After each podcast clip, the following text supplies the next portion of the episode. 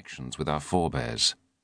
It is about our personal reactions to the challenges of living in previous centuries and earlier cultures, and our understanding of what makes one century different from another. The nearest historians have come to considering the past at first hand is the genre of what if, or virtual history. This is where historians consider what would have happened if things had turned out differently. For example, what if Hitler had invaded Britain in 1940?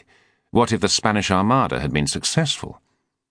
While such speculations are open to the obvious criticism that these things did not happen, with the implication that there is no point considering them, they have the great virtue of taking the reader directly to a moment in time and presenting events as if they were still unfolding.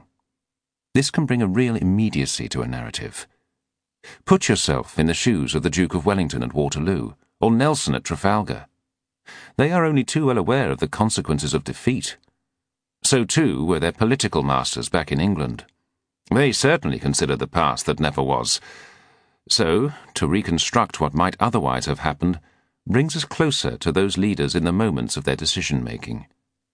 Just think if Henry IV had not returned to England in 1399 to remove Richard II from power, we would have had several more years, perhaps many more, of Richard's tyrannical rule, probably resulting in the destruction of the Lancastrian dynasty and all those who supported it.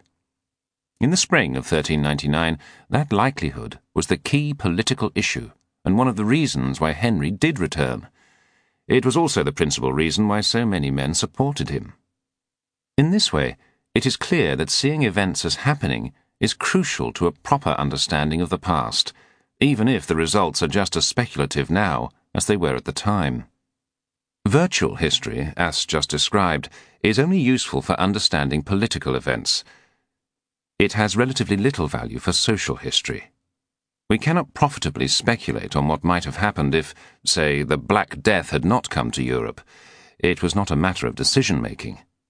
But as with the reconstruction of a typical medieval house, virtual time travel allows us a clearer, more integrated picture of what it was like to live in a different age. In particular, it raises many questions which previously may not have even occurred to us, and which do not necessarily have easy answers. How do people greet each other in the Middle Ages? What is their sense of humour like? How far away from home do individuals travel? Writing history from the point of view of our own curiosity forces us to consider a number of questions which traditional history books tend to ignore. Medieval England is potentially a vast destination for the historical traveller. The four centuries between the Norman invasion and the advent of printing see huge changes in society. The Middle Ages are exactly that a series of ages and a Norman knight would find himself out of place preparing for a late 14th century battle, as an 18th century Prime Minister would if he found himself electioneering today. For this reason, this guidebook concentrates on just one century, the 14th. This period comes closest to the popular conception of what is medieval, with its chivalry, jousts, etiquette, art, and architecture.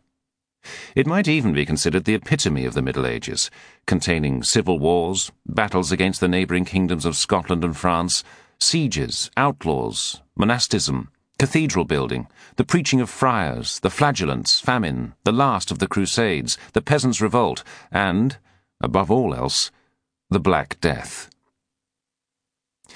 Having emphasized that the focus of this guidebook is 14th century England, a few caveats must be added. It is not possible to recover every detail of the period on the basis of 14th century English evidence alone. Sometimes the contemporary record is frustratingly incomplete. Also, we cannot always be sure that the manner of doing something in 1320 necessarily held true in 1390. In some cases, we can be sure that things changed dramatically. The entire nature of English warfare altered over this period, and so did the landscape of disease with the catastrophic advent of the plague in 1348. Thus, where necessary, details from the 15th century have been used to inform descriptions of the latter part of the 14th century, and the 13th century has been used to inform judgments about the early part. This blurring of time boundaries is only necessary where very difficult questions are raised. For example, we have relatively few sources underpinning our understanding.